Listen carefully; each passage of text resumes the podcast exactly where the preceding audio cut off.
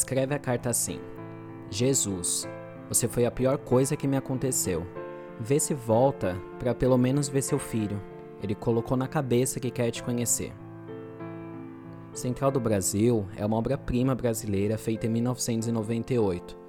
Nessa época, um crítico comentou, aspas, Normalmente o barulho que se ouve no cinema é de pipocas triturando, mas o som que se ouve nos cinemas onde esse filme é exibido é o som de corações partindo.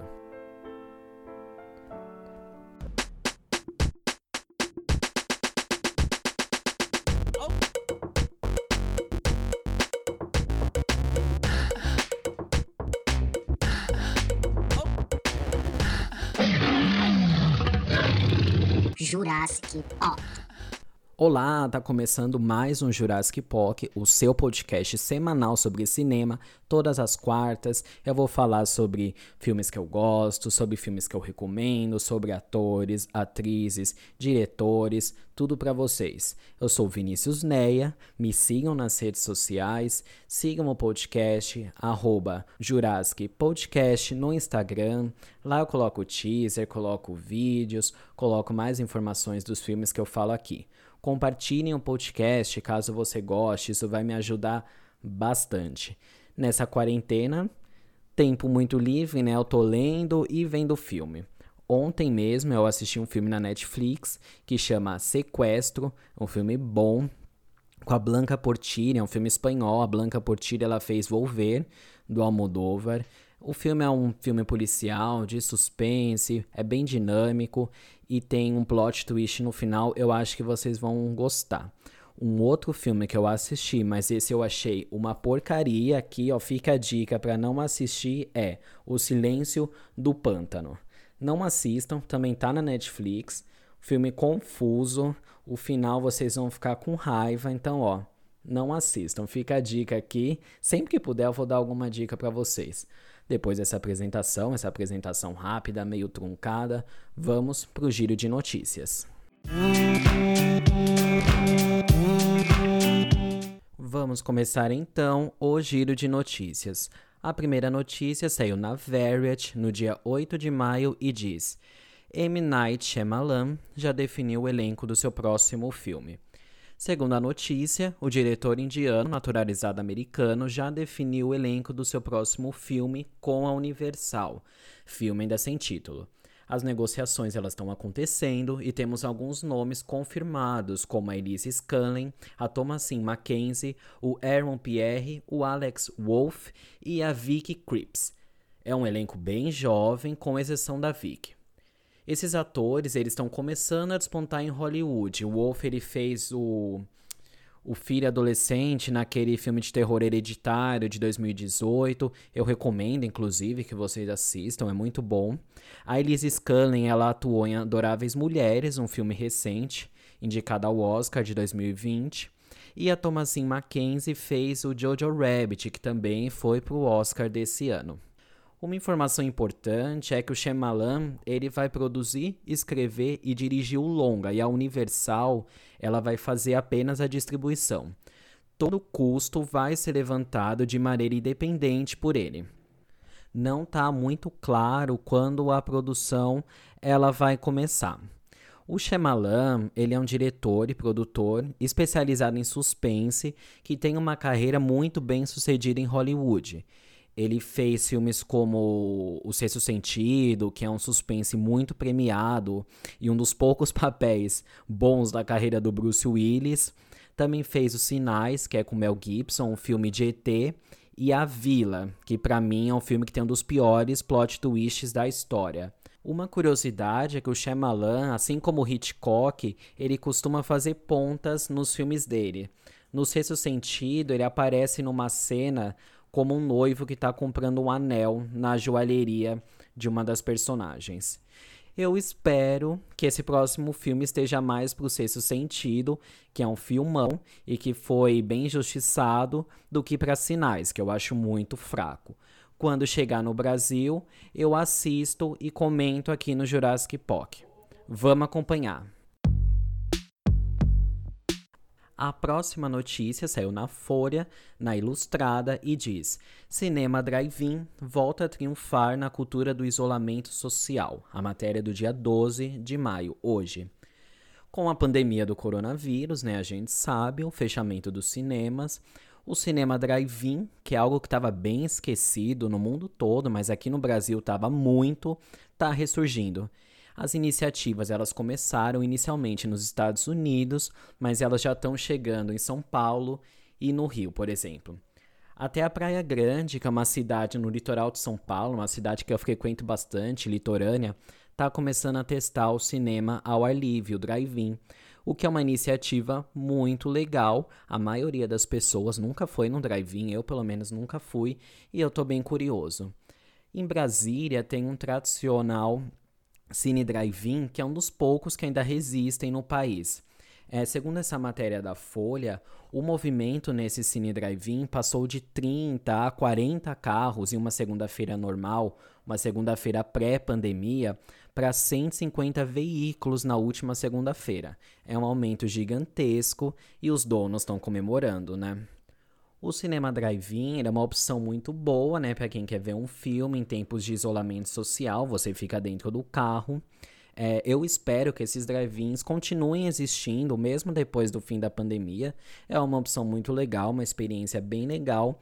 E eu também pretendo ir nesse que inaugurou na Praia Grande. Deve ser muito legal. Vamos ver, né? Espero que continue.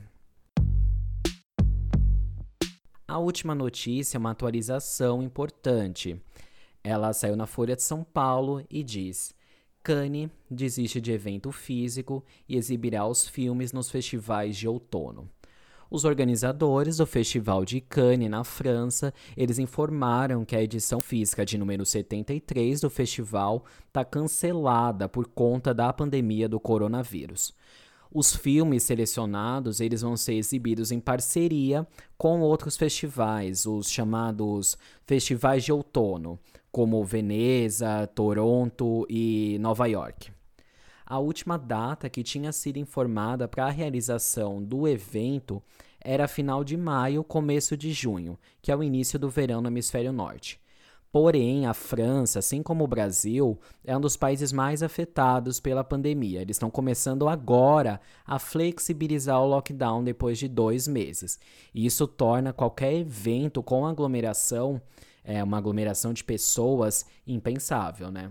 Eu havia mencionado para vocês em outras edições do podcast, se você não ouviu, ouça, que Kanye está envolto em várias incertezas e polêmicas e não é de agora. Haviam especulações sobre o festival de 2020 ser totalmente online e isso tinha gerado reações bem negativas dos próprios organizadores, que, ele, que eles consideram um demérito exibir os filmes numa tela de tablet ou celular.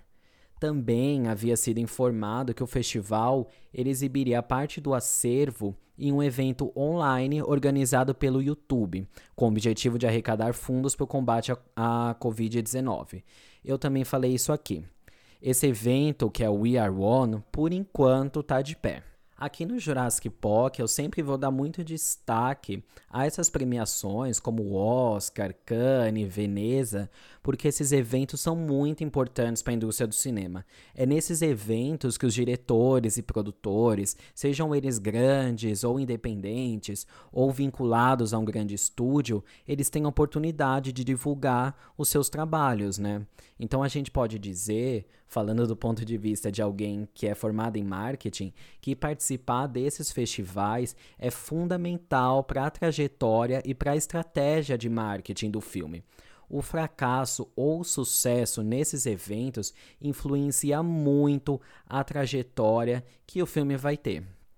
Eu vou fazer agora um breve histórico do Festival de Cannes. Eu sempre falo muito dele aqui, mas nunca expliquei bem o que é esse festival. Cannes é um festival realizado no sul da França desde 1946, logo após a Segunda Guerra, e é uma premiação que é considerada uma das mais importantes para o cinema do mundo todo, sendo que a Palma de Ouro é muito cobiçada por cineastas de todos os países. É um prêmio importantíssimo. O Brasil já recebeu a Palma de Ouro com o filme O Pagador de Promessas, de 62, que todo mundo fala que O Pagador de Promessas tirou a palma de ouro do Fellini, o grande Fellini.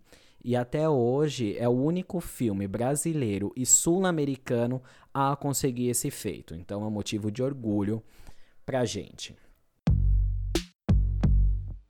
Eu termino assim então o giro de notícias de hoje. Foi breve, mas eu consegui falar tudo que eu queria. A seguir, a gente tem o bloco Ganhadores do Oscar Esquecidos no Churrasco. Não vai sair daí, hein?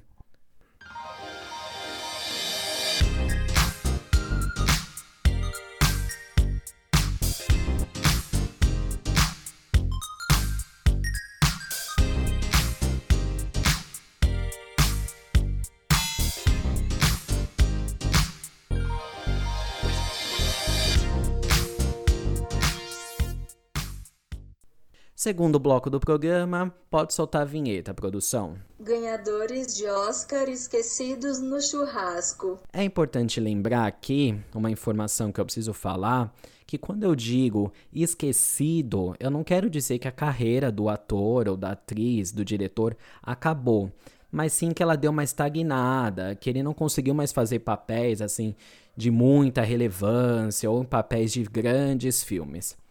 A esquecida de hoje que eu escolhi é a Halle Berry, que é uma atriz muito premiada, que ganhou o prêmio de melhor atriz por A Última Ceia, Monster Ball, um filme de 2002. Ela é a primeira atriz negra a conseguir ganhar o Oscar de melhor atriz, um feito muito impressionante.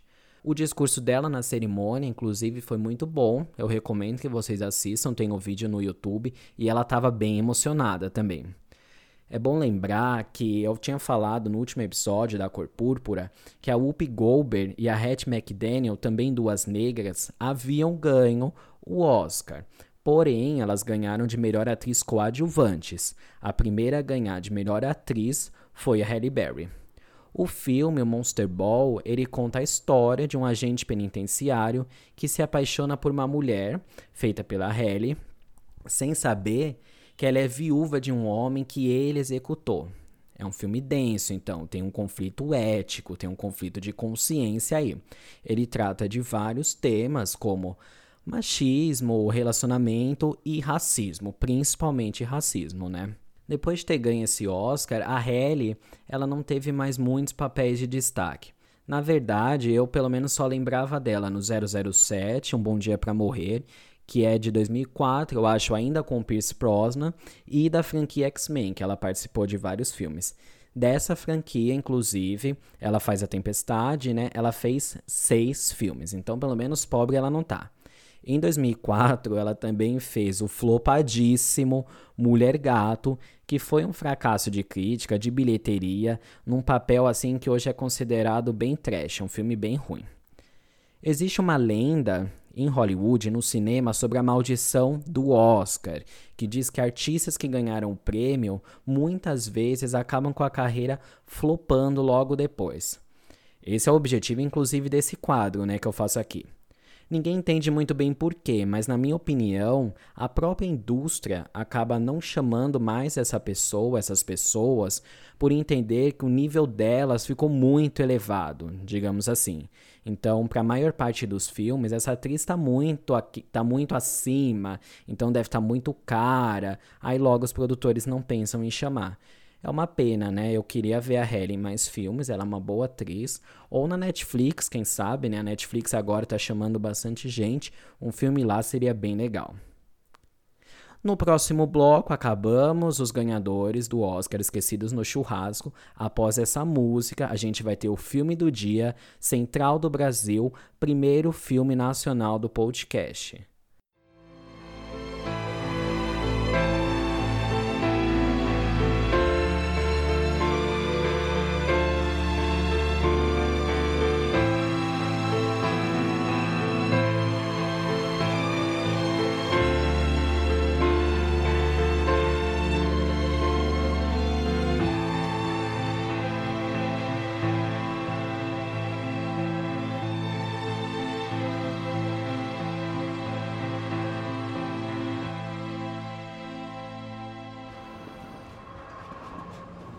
Central do Brasil é um filme de 1998 dirigido pelo Walter Salles e estrelado pela Fernanda Montenegro, Fernandona, nossa maior atriz, e pelo Vinícius de Oliveira. É um dos filmes brasileiros mais bem-sucedidos, muito por conta de mostrar um Brasil profundo, seco de afeto, longe, muito longe, anos-luz da beleza das nossas novelas que são tão famosas no exterior. Nesse filme, você não vai ver o Leblon, nem a Barra da Tijuca. Você vai ver pessoas comuns, reais e cotidianas. Pessoas que você consegue encontrar qualquer dia, qualquer segunda-feira você consegue encontrar com elas nos trens, nos ônibus e nas ruas de qualquer cidade brasileira. Por esse filme, a Fernanda foi indicada ao Oscar de melhor atriz em 99, primeira vez que uma atriz de língua portuguesa e latino-americana conseguiu esse feito. Uma conquista gigantesca para nós. Ela perdeu para Gwyneth Paltrow, que eu sempre falo aqui, que é uma persona não grata no podcast, numa cerimônia super controversa. O Central do Brasil também foi indicado a melhor filme estrangeiro, mas perdeu, injustamente, na minha opinião, para o italiano A Vida é Bela que coincidentemente também tem uma personagem feminina principal chamada Dora e um menino chamado Josué. Existe uma piada que para ganhar o Oscar basta fazer um filme sobre a Segunda Guerra Mundial. Apesar de bom, A Vida é Bela, com aquele ator super chato, na minha opinião, que é o Roberto Benini, não se compara ao Central do Brasil. Entre muitos outros prêmios e indicações, o Central ganhou o BAFTA de melhor filme em língua não inglesa, o Globo de Ouro de melhor filme estrangeiro, o Urso de Ouro de melhor filme e o Urso de Prata de melhor atriz, esses últimos no Festival de Berlim. A história começa na Central do Brasil, estação de trem mais importante do Rio de Janeiro, de onde chegam e partem os trens vindos do subúrbio. No meio do saguão trabalha Dora, Fernanda Montenegro, que escreve e envia cartas para pessoas que não sabem escrever. Leontina Emerentina. Já posso ser o homem mais feliz do mundo. Lembrança para minha mãe, Maria Dalgisa Bezerra. Para o meu noivo, João Pedro da Silva, em São Paulo. Obrigado, menino Jesus, pela graça alcançada de ter feito chover esse ano lá na roça. Um dia, uma mulher pernambucana que trabalha no Rio chega junto com seu filho Josué, Vinícius de Oliveira, um menino, e paga por uma carta para o seu marido Jesus, que mora longe. Carta que citei na introdução do episódio. Dias depois, a Ana morre atropelada perto da estação e o Josué fica sozinho, vivendo entre as plataformas. Dora ajuda o menino com muita má vontade, diga-se de passagem, e ambos partem para a cidade de Bom Jesus, em Pernambuco, em busca do pai dele. A partir daí, acompanhamos a busca dos dois pelo pai do Josué.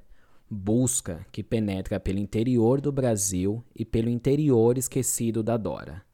Central do Brasil é um road movie de descoberta e busca, internas e externas. O estilo quase documental é uma das forças do filme. A câmera não é invasiva, ela deixa a história acontecer. Esse estilo é intimamente ligado ao neorrealismo italiano, movimento de enorme influência até hoje e que mudou a história do cinema. Eu vou falar um pouco dele para vocês. O neorrealismo italiano surgiu assim que a Segunda Guerra acabou e tinha como objetivo mostrar a miséria, destruição e desesperança causados pela guerra e por anos de fascismo. Os criadores usavam um conceito clássico de uma câmera na mão e uma ideia na cabeça, e a realidade era mostrada em estilo quase documental. Atores não profissionais eram usados, cenários eram reais, não tinha maquiagem e não tinha um grande design de produção. A força estava na história, história real de pessoas comuns, reais e cotidianas. Ninguém queria florear a realidade, ela era crua. Como marco desse movimento, temos o filme Roma, Cidade Aberta, de 1945, feito por Roberto Rossellini. Eu vou falar desse filme de novo mais tarde, quando for contar uma das melhores cenas do Central do Brasil. É interessante perceber que, quando a situação econômica e social da Itália melhorou, logo no pós-guerra, o neorrealismo foi perdendo a força. Os italianos estavam mais otimistas, ninguém queria ver miséria. Talvez por isso o Brasil tenha sido tão influenciado por esse movimento. A nossa melhora acontece em passos lentíssimos, se acontece. A gente ainda tem muito o que denunciar e escancarar, muita mazela e muita desesperança. A realidade crua se faz cada vez mais necessária em um país onde milhões precisam de um auxílio emergencial do governo para não passarem fome. Eu falo desse movimento porque é muito importante tê-lo em vista para entender o estilo do Central do Brasil, estilo de neo ou realismo brasileiro. Temática, elenco, trilha e fotografia. Apesar de mostrar a realidade mais cruel do país, ainda assim Central do Brasil é bonito e melancólico. É um filme sobre personagens e seus afetos. Dora, a Fernanda Montenegro, é uma mulher mal-humorada, amarga pela vida, trambiqueira, real, exausta e sozinha. Sua única amiga é a inocente Irene, personagem da Marília Pera. Não tenho marido, não tenho filho, família, nem cachorro. Ela diz.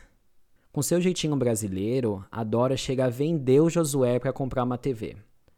Durante o filme, vemos a personagem sendo despida de toda sua dureza. Uma dureza que talvez seja uma defesa para enfrentar a realidade que a cerca. E aos poucos, sua sensibilidade tão esquecida ressurge, e a sua secura diminui com as emoções trazidas pelo menino como a terra seca e estéril do sertão, que é molhada depois de anos sem chuva.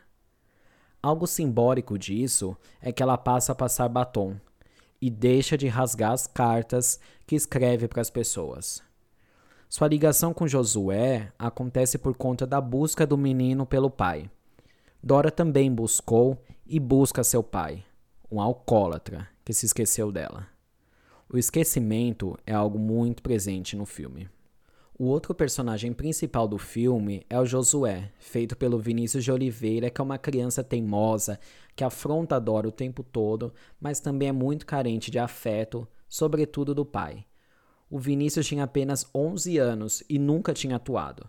O Walter Salles ele queria uma criança real e escolheu o menino por acaso no saguão do aeroporto Santos Dumont, no Rio.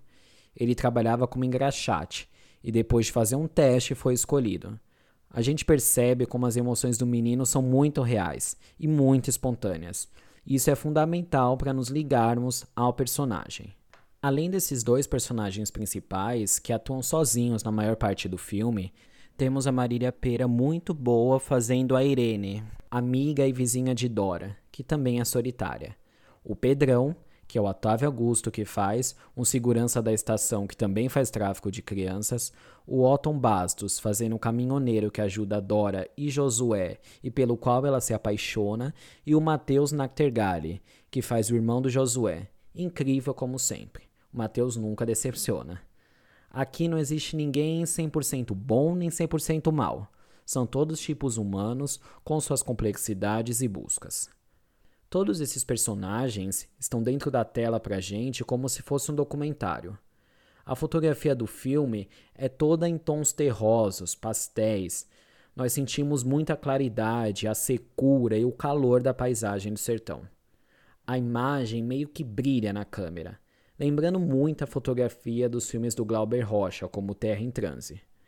A direção de fotografia e a direção no geral são muito intimistas e naturais, sem ensaios. Uma curiosidade de bastidor que o Walter Salles mencionou em uma entrevista é que durante uma cena de procissão com dezenas de pessoas, de repente as pessoas se esqueceram que estavam no filme e começaram a rezar e se emocionar de verdade. Nas cenas das cartas, que são maravilhosas, pessoas reais estavam realmente ditando cartas para Fernanda Montenegro escrever. Nada ali era ensaiado, a câmera só filmava. As pessoas falavam e a Fernanda escrevia. Por isso percebemos as reações espontâneas dela de surpresa, de admiração, de alegria. Novamente aqui temos as cartas como canal, assim como em A Cor Púrpura, o filme do último episódio. A Fernanda mencionou nessa mesma entrevista que a produção toda do filme era muito pequena e que o Walter Salles, ao invés de gritar no megafone, como normalmente os diretores fazem, ele falava no ouvido do ator o que ele buscava na cena. Esse estilo de direção do Walter, documental, sem rodeios e livre, é responsável pelo filme ter ficado tão fluido e tão real. É tão real que a Dora e o Josué praticamente não trocam de roupa o filme todo. Essa sutileza na direção é o que, segundo o Walter disse, dá um subtom ao filme. Os temas, eles não são explícitos, eles estão nas entrelinhas. O foco são as pessoas. Alguns desses temas importantes que surgem no filme, mas como eu disse, sutilmente, sem aquele caráter de denúncia social, são a violência, a solidão e a miséria. Muita miséria. Miséria econômica e miséria simbólica. Você quer algo mais miserável e triste do que não conseguir se comunicar com seus entes queridos porque não sabe escrever? Na cena que eu mencionei da procissão de Romeiros, aparece um outro tema que é um dos mais importantes do filme: a religiosidade. Durante toda a história são mostradas imagens de santo e a religião é mencionada várias vezes, principalmente pelo papel do caminhoneiro feito pelo Alton Bastos, que é evangélico. Isso não é por acaso. Primeiro, porque a religião é um aspecto importantíssimo na vida desse Brasil e do povo que, não tendo muito o que se apegar, espera que Deus o ajude a sair dessa penúria. O outro é que, como em histórias bíblicas, a Dora está passando por uma jornada de redenção e busca, quase religiosa. Busca pelos próprios sentimentos e humanidade por meio da conexão com Josué. Por isso a Dora tem muito medo de ser esquecida pelo menino. Ela é sozinha. Tirando a Irene, ninguém daria pela sua falta. E esse medo do esquecimento rende a cena mais bonita do filme. Alerta de spoiler. Após cumprir a sua missão, a Dora deixa Josué dormindo no início da manhã e parte em um ônibus. Para onde a gente não sabe. No Rio de Janeiro ela não tem mais nada e está jurada de morte. O menino, ele percebe a ausência dela logo e sai correndo pela rua. Nessa corrida dele, a gente tem uma clara referência ao filme Roma Cidade Aberta, que eu mencionei. Nesse filme, a personagem principal corre atrás também, mas de um caminhão de polícia. O mesmo enquadramento de câmera mostra que é uma provável homenagem do Walter Salles. No ônibus, a Dora escreve uma carta para o Josué. Eu vou lê-la para vocês. Faz muito tempo que eu não escrevo uma carta para alguém. Agora eu tô escrevendo essa carta para você, vai ser melhor para você ficar aí com seus irmãos. No dia que você quiser lembrar de mim, dá uma olhada no retratinho que a gente tirou junto. Eu digo isso porque eu tenho medo. Medo que um dia você também me esqueça. Eu tenho saudade do meu pai. Eu tenho saudade de tudo. Deixe-me ir, preciso andar, vou por aí a procurar não chorar. Deixe-me, preciso andar.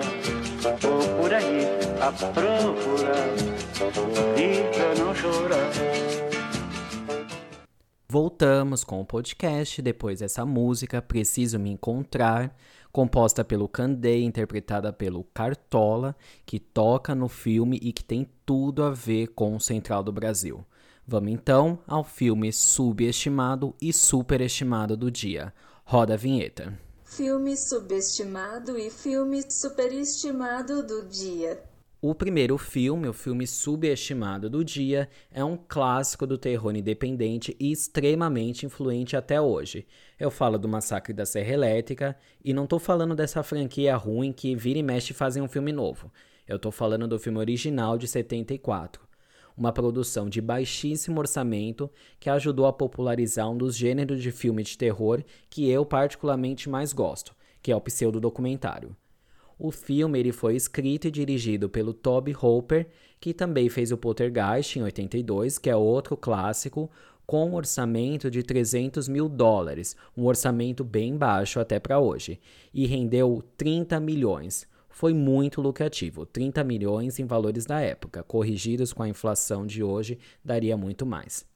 A história é muito simples. Um grupo de amigos está viajando para visitar o túmulo do avô de um deles, o túmulo que foi vandalizado, e no meio do caminho, no deserto do Texas, quando o carro fica sem combustível, eles vão parar na casa de uma família de canibais. Uma família louca.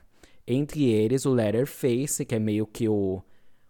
Quem faz o trabalho sujo ali na família, com a máscara fei... com uma máscara feita de pele humana papel que foi inspirado no Ed Gein, um serial killer muito famoso dos Estados Unidos.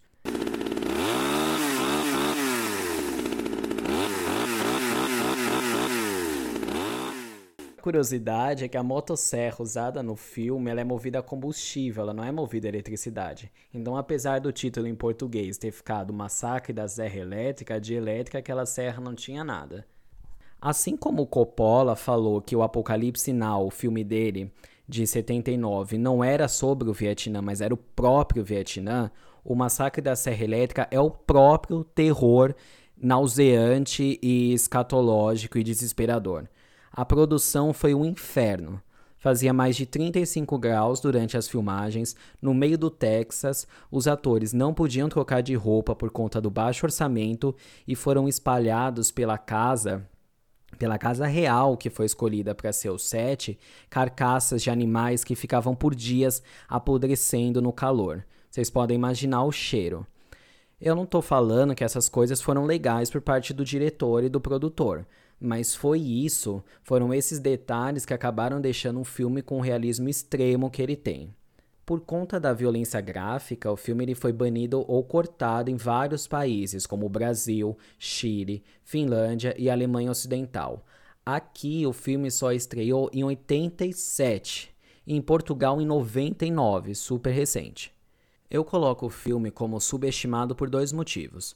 Primeiro, assim como Laranja Mecânica, a repercussão da violência prejudicou o filme em outros países, então ele foi banido em vários países. Segundo que, mesmo o filme na época tendo algumas críticas boas, ninguém percebeu quão inovadora e influente a obra seria. Ela passou um pouco, ah, legal, um filme bem violento, mas ficou meio que por isso. O filme, o Massacre da Serra Elétrica, ele abriu portas ele criou várias opções estéticas e narrativas que foram muito usadas posteriormente. Além disso, ninguém enxergou que os temas do filme que eram tratados ainda são bem atuais. Pessoas excluídas do chamado sonho americano, o canibalismo como metáfora do próprio capitalismo, a misoginia e alguns outros temas. Essa estética, que para nós hoje parece muito comum, na época era bem original. Uma estética suja, escatológica, caótica, parece tudo muito real. Parece um filme que a gente gravou assim correndo com uma câmera de celular. Parece realmente uma filmagem caseira. O filme O Massacre da Serra Elétrica também foi responsável por criar, ou por pelo menos popularizar, o gênero de, o gênero de filme de terror slash, que predominou nos próximos 20 anos no cinema, pelo menos, com assassinos silenciosos que usam ferramentas ferramentas de trabalho para matar as pessoas com muito sangue, com muita correria. Exemplos clássicos são o Halloween e o Sexta-feira 13. Também foi bem inovadora a estratégia de marketing que eles usaram na época, porque eles divulgaram o filme como real, como imagens reais, como um documentário.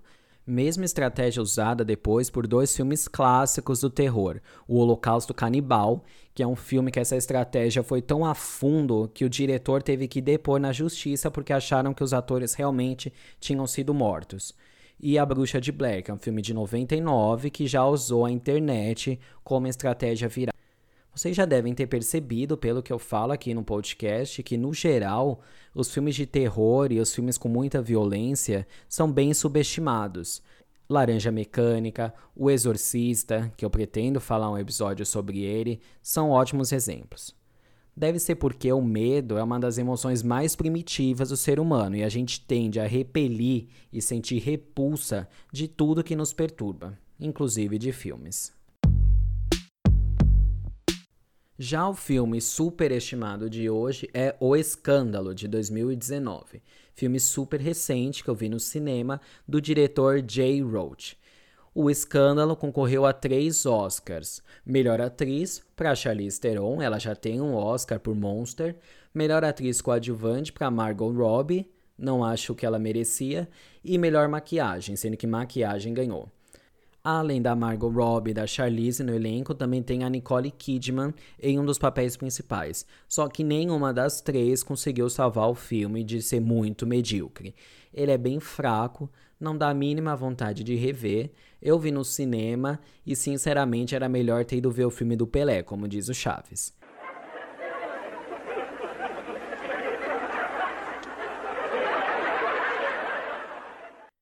O escândalo é baseado em uma história real e se passa nos bastidores da Fox News, uma emissora de TV conhecida historicamente pelo posicionamento conservador e por ter apoiado Donald Trump. Lá, uma das apresentadoras principais, a Gretchen Carlson, personagem da Nicole Kidman, após ser rebaixada para um programa de menor audiência, onde ela recebe vários ataques sexistas, resolve processar o chefe da emissora, ela meio que cansa de ter a vida toda recebido um monte de ataque sexista dentro e fora da empresa e resolve botar a boca no trambone. Todos os colegas dela, homens ou mulheres, ficam contra ela por medo de represária, ninguém fala nada, o que é algo bem comum, e o caso vira um escândalo midiático. Para tentar resolver a situação dela, reverter a situação dela, ela busca apoio de outra âncora importante do canal, a Megan Kelly, personagem da Charlize, e da Kyla, que é a Margot Robbie, uma funcionária recente da empresa, conservadora, jovenzinha. Além de assédio, o filme ele também mostra como funciona o trabalho e a falta de liberdade dentro de um veículo de massa. A proposta do filme ela é bem interessante. Eles usam dois assuntos quentes: a Fox News, o Donald Trump, né, e o Me Too, e eles mostram, ou melhor, tentam mostrar, a importância da sororidade. A Nicole Kidman, como sempre, está muito boa, está tentando fazer um personagem bom dentro de um roteiro ruim, porém o roteiro não dá. Em que eu me baseio quando eu digo que um roteiro é ruim? Um bom roteiro ele precisa ser redondo, verossímil, os conflitos precisam aparecer, ser solucionados de maneira minimamente acreditável, se é que existe essa palavra. E falta tudo isso no escândalo. Ele é maniqueísta, mostra Fox como malvada, como uma grande vilã, acelerado demais, truncado, raso na história e as personagens, a história, ela se resolve todo no últimos nos últimos 10 minutos, magicamente. Eu acho que a maioria das pessoas saem do cinema com a sensação que eu saí de, ué, resolveu assim? Eles ainda fazem uma fotografia acelerada, tremida, meio newsroom, que fica risível, fica péssima. O escândalo, ele pega um assunto muito rico e transforma num programa da Marcia Goldsmith. Parece que eles estavam tão preocupados com o timing do Me Too, de fazer o filme rápido, que esqueceram de caprichar no roteiro. A solução para o conflito, como eu disse, é muito bobinha e chega a ser ridícula. É importante a observação aqui que toda a produção principal do filme, direção, roteiro, montagem e quase toda a produção era composta por homens. Aqui, nesse filme, nesse caso, a gente vê a importância de colocar pessoas que têm vivência com o assunto dentro de um projeto. Possivelmente, se tivesse uma mulher no roteiro ou na direção, o filme teria saído muito diferente.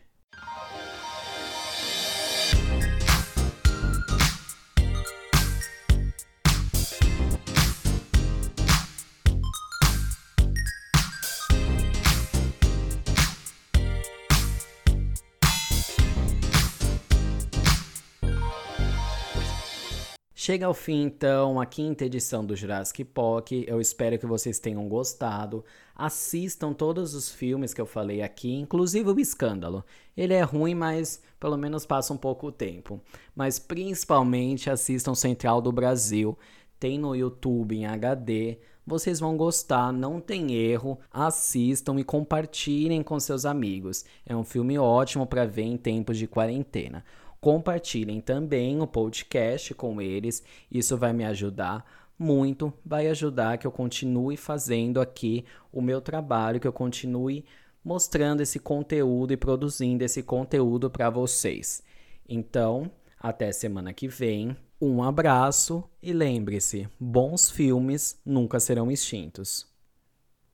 Neste episódio foi usado um trecho da trilha sonora original do filme Central do Brasil, de 98, feita pelo Antônio Pinto e pelo Jacques Moreninbaum.